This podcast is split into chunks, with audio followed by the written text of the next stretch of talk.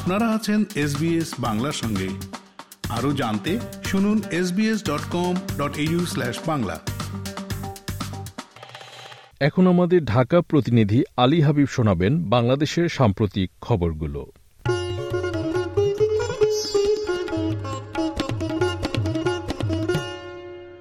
র্যাবের উপর নিষেধাজ্ঞার ক্ষেত্রে যুক্তরাষ্ট্রের অবস্থানের কোনো পরিবর্তন হয়নি জানিয়ে ঢাকায় দেশটির রাষ্ট্রদূত পিটার হাস বলেছেন, জবাবদিহিতা ও সংস্কার নিশ্চিত না হওয়া পর্যন্ত নিষেধাজ্ঞা বহাল থাকবে। গত বৃহস্পতিবার ঢাকায় এক অনুষ্ঠানে এক প্রশ্নের জবাবে তিনি বলেন, র্যাবের নিষেধাজ্ঞার বিষয়ে আমাদের নীতিতে কোনো পরিবর্তন আসেনি নিষেধাজ্ঞা এখনও বহাল আছে জবাবদিহিতা ও সংস্কার নিশ্চিত না হওয়া পর্যন্ত নিষেধাজ্ঞা থাকবে No, there's been no change in our policy. Uh, the sanctions are still in place.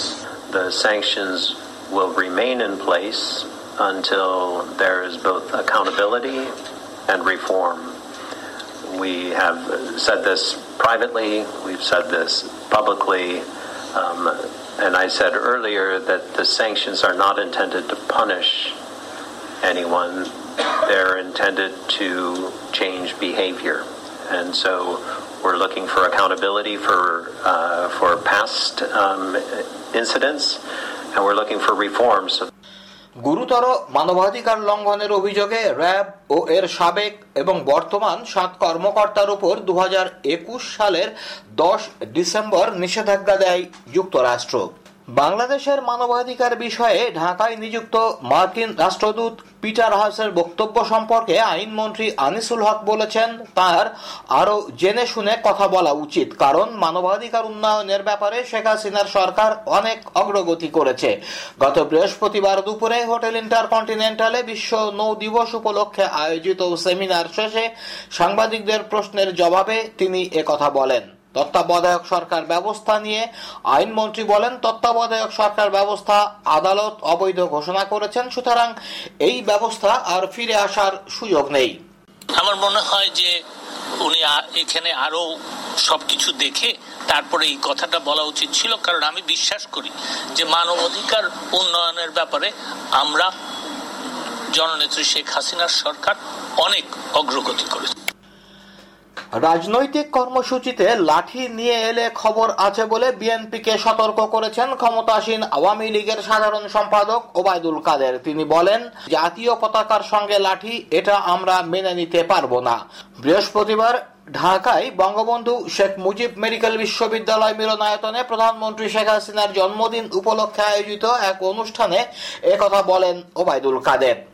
তত্ত্বাবধায়ক সরকারের বুক নামিয়ে সোজা কথা লাঠি নিয়ে আসলে খবর আছে। জাতীয় পতাকার সঙ্গে লাঠি, এটা আমরা মেনে নেব বিএনপি হাঁটু ভাঙা নয়, বরং আন্দোলনে জনসম্পৃক্ততা দেখে আওয়ামী লীগেরই কোমর ভেঙে গেছে বলে মন্তব্য করেছেন মির্জা ফখরুল ইসলাম আলমগীর। বৃহস্পতিবার বিকেলে ঢাকার নয়াপল্টনে ছাত্রদলের উপর ছাত্রলীগের হামলার প্রতিবাদে আয়োজিত এক সমাবেশে বিএনপি মহাসচিব, আওয়ামী লীগ সাধারণ সম্পাদক ওবায়দুল কাদেরের বক্তব্যের জবাবে এমন প্রতিক্রিয়া জানান। ইতিমধ্যেই পরাজয় স্বীকার করে নিয়েছে। বিএনপি নাকি হাঁটু ভাঙা আমাদের হাঁটু ভাঙা যে নয়, তা তো টের পাচ্ছেন। লাঠিও আমরা নেইনি এটা আপনাদের ইতিমধ্যেই কোমর ভেঙে গেছে। সেফ এক্সিট নেন এবং একটা নিরপেক্ষ নির্দলীয় সরকার ক্ষমতা হস্তান্তর করেন। দীর্ঘমেয়াদী পরিকল্পনা বাস্তবায়ন করে দু হাজার একচল্লিশ সালের মধ্যে উন্নত দেশ গড়তে আর্থিক খাতের সংস্কার, প্রতিযোগিতা সক্ষমতা বৃদ্ধি ও উন্নত আন্তনগর যোগাযোগ ব্যবস্থা গড়ে তোলার পরামর্শ দিয়েছে বিশ্বব্যাংক বিশ্বব্যাংকের Bangladesh country economic memorandum change of fabric শীর্ষক এক প্রতিবেদনে এই পরামর্শ দেওয়া হয়েছে। বৃহস্পতিবার ঢাকার ইন্টারকন্টিনেন্টাল হোটেলে এক অনুষ্ঠানে এই প্রতিবেদন প্রকাশ করা হয়। সেখানে বিশ্বব্যাংকের প্রধান অর্থনৈতিক পরামর্শক ডক্টর জাহিদ হোসেন ও জ্যেষ্ঠ অর্থনীতিবিদ নোরা দিহেল দুটি প্রবন্ধ উপস্থাপন করেন। জাহিদ হোসেন বলেন, গত এক দশকের বেশি সময় ধরে বাংলাদেশের জিডিপি প্রবৃদ্ধিতে উল্লেখযোগ্য অবদান রেখেছে অবকাঠামো খাতে। খাতের বিনিয়োগ। কিন্তু সরকারের লক্ষ্যমাত্রা অনুযায়ী দু হাজার একচল্লিশ সালের মধ্যে বাংলাদেশকে উন্নত দেশে রূপান্তর করতে হলে দু হাজার একত্রিশ থেকে দু হাজার একচল্লিশ সাল পর্যন্ত দশ দশমিক দুই শতাংশ হারে জিডিপি প্রবৃদ্ধি করতে হবে। বিশ্ব ব্যাংকের প্রধান অর্থনৈতিক পরামর্শক ডক্টর জাহিদ বলেন, বাংলাদেশের ব্যাংক ব্যবস্থায় যথেষ্ট অর্থ জমা নেই। বড় বড় বিনিয়োগকারীদের অর্থ সরবরাহ যোগান দিতে সক্ষম নয় আমাদের ব্যাংক। আজ থেকে শুরু হচ্ছে দেশের সনাতন ধর্মাবলম্বীদের সবচেয়ে বড় ধর্মীয় উৎসব দুর্গাপূজা। গত রবিবার মহালয়ার মাধ্যমে এবারের শারদীয় দুর্গোৎসবের আনুষ্ঠানিকতা শুরু হয়। পাঁচ অক্টোবর বিজয়া দশমীর মধ্য দিয়ে বাঙালি হিন্দুদের সবচেয়ে বড় উৎসবের সমাপ্তি হবে।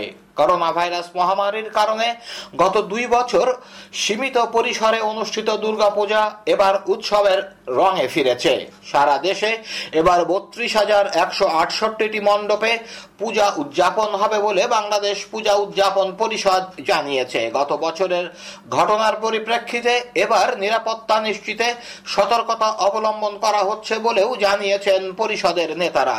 দুর্গাপূজার সময় তিন স্তরের নিরাপত্তা ব্যবস্থা নেওয়া হবে বলে জানিয়েছে বাংলাদেশ পুলিশ। পুলিশ সদর দপ্তরের এক সংবাদ বিজ্ঞপ্তিতে জানানো হয়েছে দুর্গাপূজা নিরাপদ উদযাপনের লক্ষ্যে পুলিশ প্রাক পূজা পূজা চলাকালীন ও পূজা পরবর্তী তিন স্তরের নিরাপত্তা ব্যবস্থা গ্রহণ করেছে। এতক্ষণ আমাদের ঢাকা প্রতিনিধি আলী হাবিব পরিবেশন করলেন বাংলাদেশের সাম্প্রতিক খবরগুলো। ফেসবুকে ফলো করুন এস বাংলা। আমাদেরকে লাইক দিন শেয়ার করুন আপনার মতামত দিন।